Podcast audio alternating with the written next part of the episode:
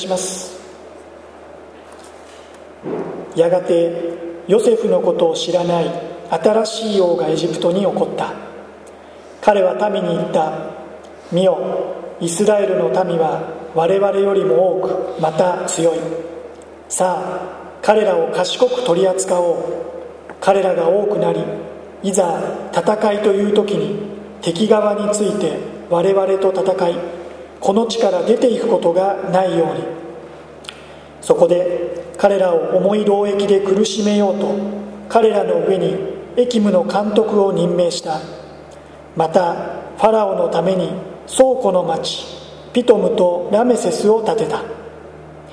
しかし苦しめれば苦しめるほどこの民はますます増え広がったので人々はイスラエルの子らに恐怖を抱くようになった。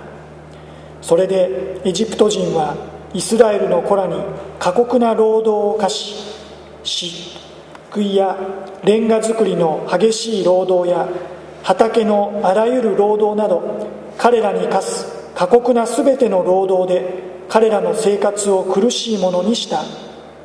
またエジプトの王はヘブル人の助産婦たちに命じた。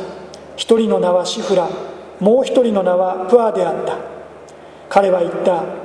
ヘブル人の女の出産を助ける時海台の上を見てもし男の子なら殺さなければならない。女の子なら生かしておけ。しかし助産婦たちは神を恐れエジプトの王が命じた通りにはしないで男の子を生かしておいた。そこでエジプトの王はその助産婦たちを呼んでいった。なぜこのようなことをして男の子を生かしておいたのか。助産婦たちはファラオに答えた。ヘブル人の女はエジプト人の女とは違います。彼女たちは元気で助産婦が行く前に産んでしまうのです。神はこの助産婦たちによくしてくださった。そのためこの民は増えて非常に強くなった。助産婦たちは神を恐れたので神は彼女たちの家を栄えさせた。ファラオは自分の全ての民に次のように命じた。生まれた男の子は皆ナイル川に投げ込まなければならない。女の子は皆生かしておかなければならない。聖書は以上です。お祈りをいたします。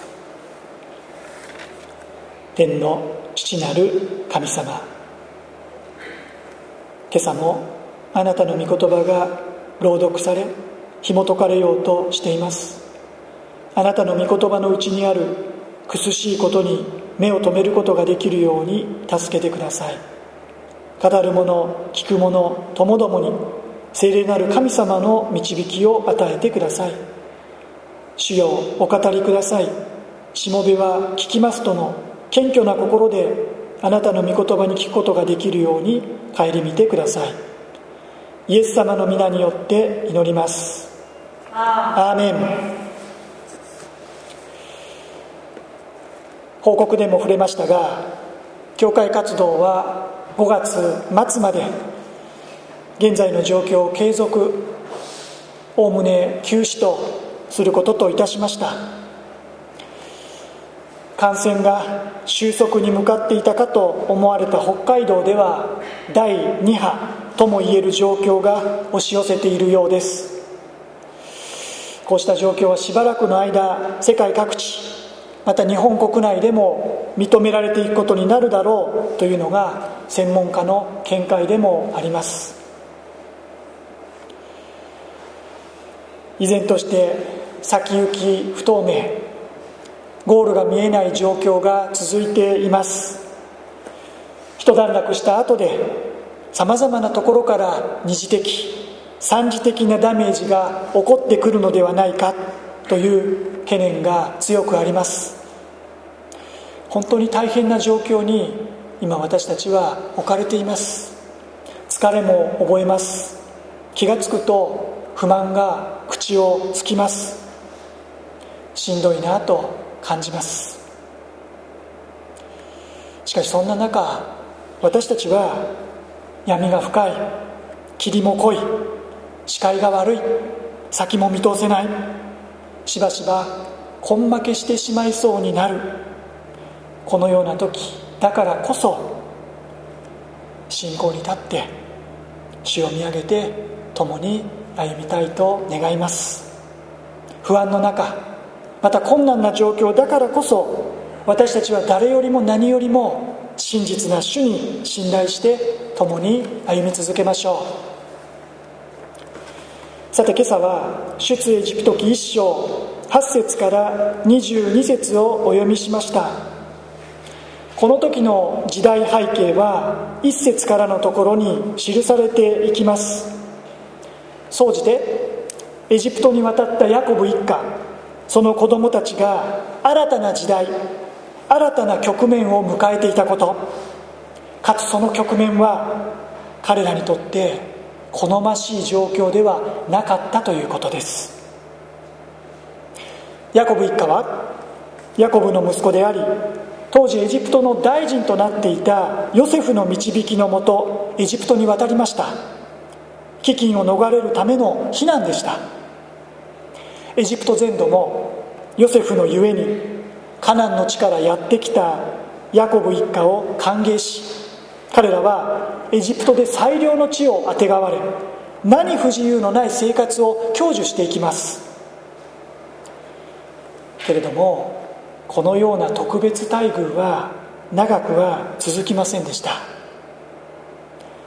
ヤコブが死にます。ヨセフも召されます。ヨセフの兄弟たちも生き絶えまたその時代の人々が皆亡くなりエジプトではヨセフのことを知らない新しい王が起こります。8節。やがてヨセフのことを知らない新しい王がエジプトに起こった。何とも嫌な予感がします。時は風雲急を告げます。一方そのような中で7節はイスラエルの子らは多くの子を産んで群れ広がり増えて非常に強くなった。こうしてその地は彼らで満ちたとあります。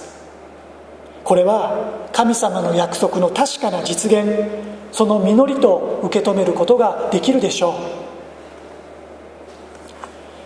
う。しかしヘブル人が国内で増え広がり勢力を増し加えていくことはヨセフのことを知らない新しい王にとっては悩みの種厄介な問題やそれ以上に脅威と移りました。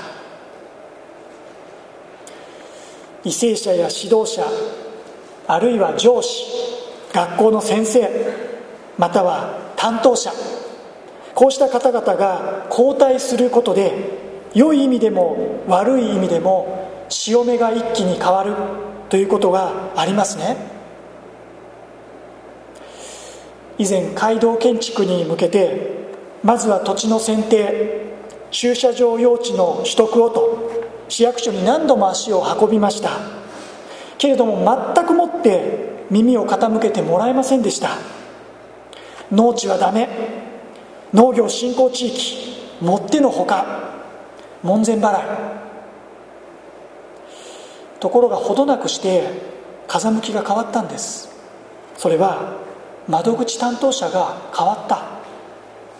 年度が変わり人事異動配置転換が行われたのでしょう。引き続きは行われていたようですが、まあ、これまでの経緯をあまり把握していないとみられる別の担当者に変わったのです。するとこちらが不安になるほどに話が進んでいく。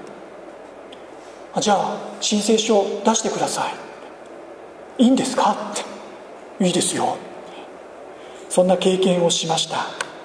これは良い方向に転じた例。しかしここではそうではありませんでした。エジプトのファラオは9節から彼は民に言った。見よイスラエルの民は我々よりも多くまた強い。さあ彼らを賢く取り扱おう。彼らが多くなりいざ戦いという時に敵側について我々と戦いこの地から出ていくことがないように。そこで彼らを重い労役で苦しめようと彼らの上に役務の監督を任命した。またファラオのために倉庫の町ピトムとラメセスを建てた。イスラエルの民は重い労役で苦しめられることになりました。けれどもここでも12節。しかし苦しめれば苦しめるほどこの民はますます増え広がったので人々はイスラエルの子らに恐怖を抱くようになった。それで13節からそれでエジプト人はイスラエルの子らに過酷な労働を課し漆喰やレンガ作りの激しい労働や畑のあらゆる労働など彼らに課す過酷な全ての労働で彼らの生活を苦しいものにした。ここには大きなコントラストがありますね。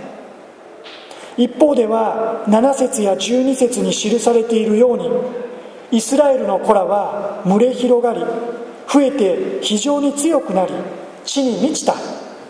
この民はますます増え広がった。異教異国の地気流の地にあっても神の約束の通りにアブラハムの子孫イスラエルの子らは増え広がりその地を満たしていく。他方彼らは重い労役で苦しめられ激しい労働過酷な労働で苦しめられていく。神の約束祝福とは逆行するかのような現実にも彼らは直面させられていったのです。一方では神の約束その祝福と恵みの一端を垣間見る。しかし他方目の前の現実は極めて厳しい。こういうコントラストがあるんですね。そしてこのような相反する状況を私たちもしばしば経験するのではないでしょうか。祈りのうちに導かれた職場就職先あるいは始めた事業運営そこに神様の導き約束の実現を見ます。けれども働き自体は決して容易なものではなくむしろ過酷そのもの。時には針のむしろ。こういう経験が私たちにはないでしょうか。主に導かれた夫婦与えられた子供たちマイホーム建設。神様の祝福を一方では確かに受け取りつつも同時に夫婦関係や子育てで課題や困難に直面する。地域との関わりの中で葛藤を覚える。こうしたことはないでしょうか。子供が通う保育園幼稚園進学した学校新しいクラス。一つ一つのことにその背後に神様の導きそこにある恵みを認めつつもなおそこで直面していく戦いがあり経験する苦しみもある。場合によっては事態は悪化しているようにしか受け止められない。そういうこともあるのかもしれません。少なくとも当時のイスラエルの民にとってはそうでした。なぜなら15節16節。またエジプトの王はヘブル人の助産婦たちに命じた。一人の名はシフラもう一人の名はプアであった。彼は言った。ヘブル人の女の出産を助ける時海台の上を見てもし男の子なら殺さなければならない。女の子なら生かしておけヨセフのことを知らない新しい王ファラオが繰り出してきた次なる一手はヘブル人たちを震撼させて震え上がらせてあまりあるものでした。なんと生まれてくる男の子は皆殺しだと。今風に言えば出産を待たずに妊娠中のエコー検査で胎児が男の子だと分かったならもうその時点で始末しなさいということになるでしょうか。これは常軌を逸した恐ろしい命令。暴挙です。しかしこのようなことが当時の超大国エジプトの王ファラオにはできてしまう。恐ろしい世界です。恐ろしい国家です。さてこのような危機的な状況の中でヘブル人の助産婦たちはどうしましたか？17節。しかし助産婦たちは神を恐れエジプトの王が命じた通りにはしないで男の子を生かしておいた。15節で一人の名をシフラもう一人の名をプア。聖書にその名を残した二人の助産婦。彼女たちの信仰に立った勇気ある行動です。これを知ったファラオは18節。そこでエジプトの王はその助産婦たちを呼んでいった。なぜこのようなことをして男の子を生かしておいたのか。助産婦たちの言い分は続く19節。助産婦たちはファラオに答えた。ヘブル人の女はエジプト人の女とは違います。彼女たちは元気で助産婦が行く前に産んでしまうのです。2人の助産婦天下国家を治めるエジプト王ファラオも前に一歩も引かず堂々と渡り合う。彼女たちの姿に圧倒されます。驚かされます。なぜならファラオに立てつきファラオの命令に逆らうということは死を意味していたからです。けれどもこの2人の助産婦たちはそれでも王の命令に屈しませんでした。業を煮やしたファラオはついに22節。ファラオは自分の全ての民に次のように命じた。生まれた男の子は皆ナイル川に投げ込まなければならない。女の子は皆生かしておかなければならない。ヘブル人の助産婦たちには任せておけぬとばかり。もう全国民に対してヘブル人の男の子が生まれたら一人残らずナイル川に放り込んでしまえ。さらなる厳命を課していくのです。ここまで来るともはや狂気の沙汰。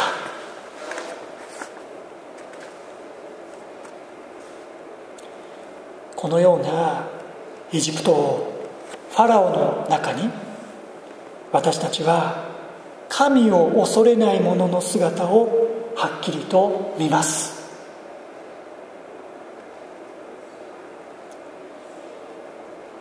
今イスラエルの民が暮らすエジプトという国そこには神を恐れない王が君臨する。そこは神を恐れない者たちであふれている。そこには神を恐れない世界が広がっています。けれどもそのような中で神を恐れない王に真っ向から立ち向かい神を恐れない者たちの中に埋もれてしまうことなく神を恐れない世界の中にあって神を恐れる者たちとして正しく歩み輝きを放った者たちがいました。言うまでもなくシフラとプア2人の助産婦です。2章に登場するモーセの両親をここに加えることもできるでしょう。改めて17節。聖書を開ける方は17節をご一緒にお読みしましょう。17節。はい。しかし助産婦たちは神を恐れエジプトの王が命じた通りにはしないで男の子の子を生かしておいた。さらに21節もご一緒に読みましょう。21節。はい。助産婦たちは神を恐れたので神は彼女たちの家を栄えさせた。助産婦たちは神を恐れ。助産婦たちは神を恐れたのでこのことが繰り返し強調されているのは何故でしょうか。それだけ神を恐れる彼女たちの信仰が素晴らしかったということでしょうか。そうです。しかし同時にここには彼女たちの生きた世界暮らした社会生活した国が神を恐れぬ世界であり神を恐れることを知らない社会であり神を恐れようとはしない国家だったということが暗示されているのです。彼女たちは神を恐れない世界の中で神を恐れたんだと。彼女たちは神を恐れることを知らない社会の中でそれでも神を恐れたんだと。彼女たちは神を恐れようとしない人々に囲まれる中でそれでも神を恐れて生き抜いたんだと。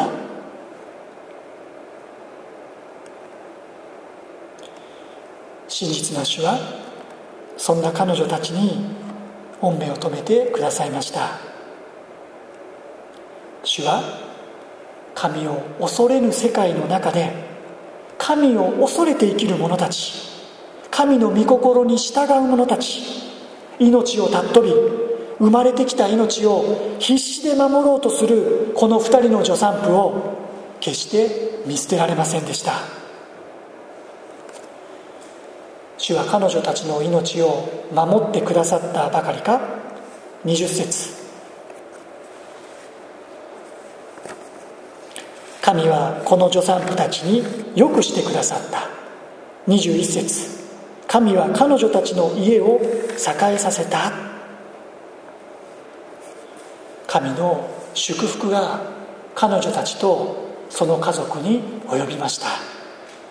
しかしことは彼女たち並びにその家族が祝福されたそこにとどまらない。彼女たちの信仰彼女たちの勇気ある行動は苦難にあえぐイスラエルの人々にとって希望の光となりました。救いの前兆となったのです。彼女たちの神を恐れる生き方信仰に立った行動がこの後あのモーセの誕生を引き出していくことになったのです。また彼女たちの手によって命救われた男の子たちはやがてモーセに率いられエジプトを脱出していくその第一世代を形成していくことにもなったのです。神は神を恐れる者たちを守ってくださいます。神は神を恐れる者たちを祝福してくださいます。神は厳しい状況の中にあって神を恐れて生きる者たちを豊かに用いてくださるのです。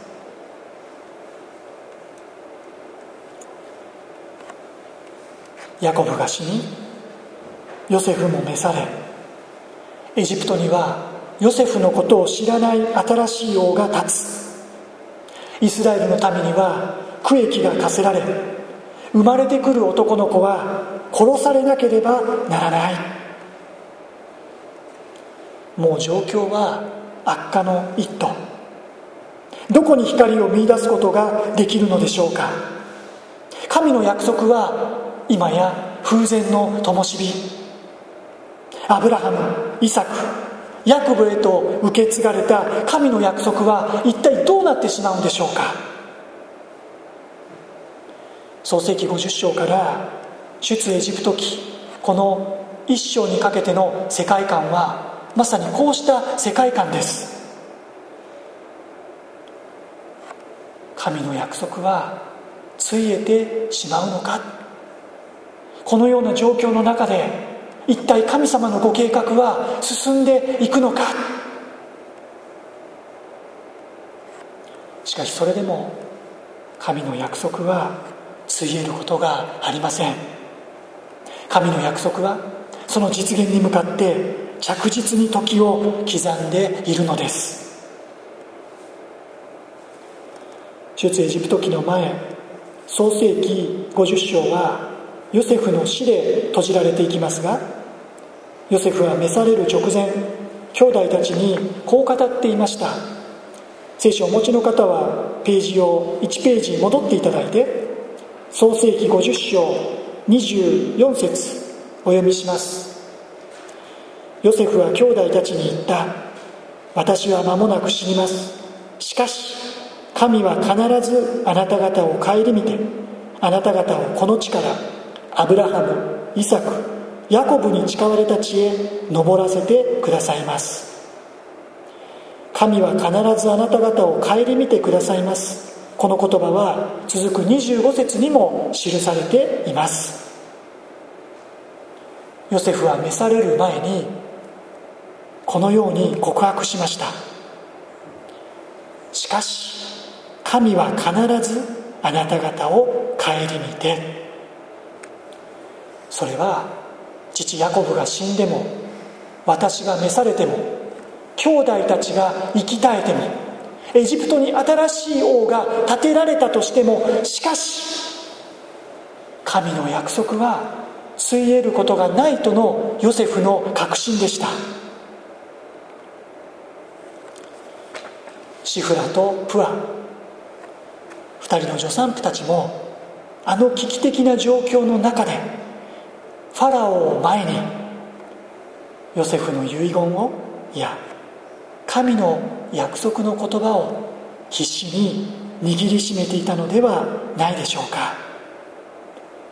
すなわち神は必ず顧みてくださる。神は必ず私たちを顧みてくださると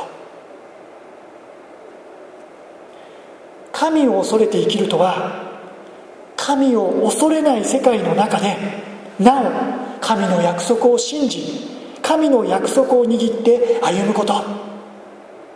神を恐れて生きるとは神を恐れぬ世界の中でそれでも信仰に立って御言葉に立って主に信頼して主と共に歩むこと。そのような生き方であるということができるのではないでしょうか。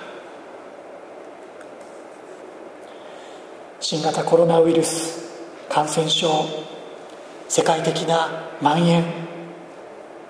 状況は悪化の一途をたどっているようにしか思えない。先が見通せず言い知れない不安に襲われている。今明らかに神を恐れぬ世界が支配的であると感じられる。まさにそういう状況ではないでしょうか。また時にはこのような状況の中で私たち自身が神を締め出し自分自身を神としてしまうそんな罪深さがあることも覚えさせられます。私たちには確かにそのような弱さ罪深さがあります。それでも神を恐れぬ世界にあっても私たちは確信を持って神を恐れて生きていくものでありたい。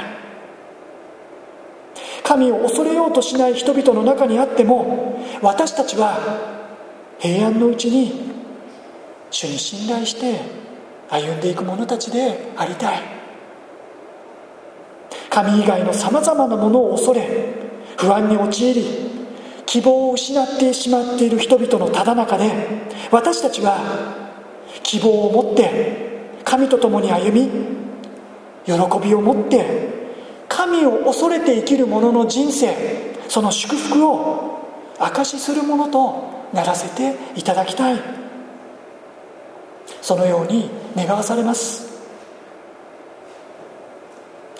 どうぞこの1週間も私たちそれぞれが置かれまた使わされていくところで神を恐れて生きる。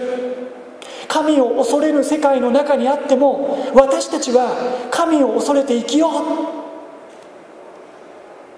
共にこの決断に立って歩んでいくことができますように。この信仰に立って神の前にふさわしい行動をすることができますように。私たちの信仰の歩みは小さいものです。ビビたるものです。私一人が気張って神を恐れぬ世界の中で神を恐れて生きる。それで一体何が変わるのか何が違うのか。それでも神を恐れぬ世界の中で私たち一人一人が神を恐れて生きる。そんな歩みが私たちの歩みが家族の歩みが主の教会の歩みは神様の大きなご計画の中で豊かに用いられていくのです。不思議に生かされていくのです。神の約束を信じてこの新しい1週間も神を恐れる世界の中にあっても神を恐れて生きていく。そんな私たちとならせていただきましょう。お祈りをいたします。しかし助産婦たちは神を恐れエジプトの王が命じた通りにはしないで男の子を生かしておいた。天の父なる神様生まれてくる男の子は皆殺しにしなければならない。全てナイル川に投げ込まなければならない。ファラオの姿に神を恐れる者の姿を見ます。当時のエジプトに神を恐れぬ世界神を恐れぬ国家をまじまじと見せつけられます。同時に今私たちが生きる世界暮らしている社会住んでいる国家はどうでしょうか？まさに神を恐れぬ世界神を恐れない人々で満ちている社会ではないでしょうか？息苦しさを覚えます。葛藤を覚えます。それでも神を恐れぬ世界の中で神を恐れて生きる人生の幸い祝福恵みを主を覚えさせてください。あの二人の助産婦たちのように今朝は母の日です。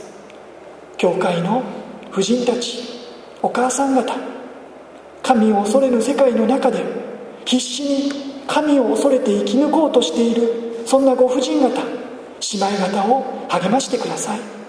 またそのご家庭を豊かに顧みてください。戦いがあります。弱さも覚えます。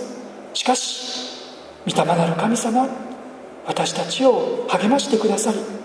神を恐れぬ世界の中でも力強く神を恐れて生きる生き抜くことができるそのような私たちまた主の教会とならしめてください。イエス様の皆によって祈ります。アーメン賛美を捧げながら備えられた献金を主の見舞いにお捧げしましょう。この献金をお捧げすることを通して神を恐れぬ世界の中で私たちが神を恐れて生きる者たちであることを主の御前に告白させていただきましょう献金の前に祈りを捧げます。天のお父様ホナさんを見舞いにこの礼拝の中で献金をお捧げします。神を恐れて生きる私たちの信仰の告白として受け取りください。また捧げられるお一人一人それぞれのご家庭を豊かに祝福してください。イエス様の皆によって祈ります。アーメン。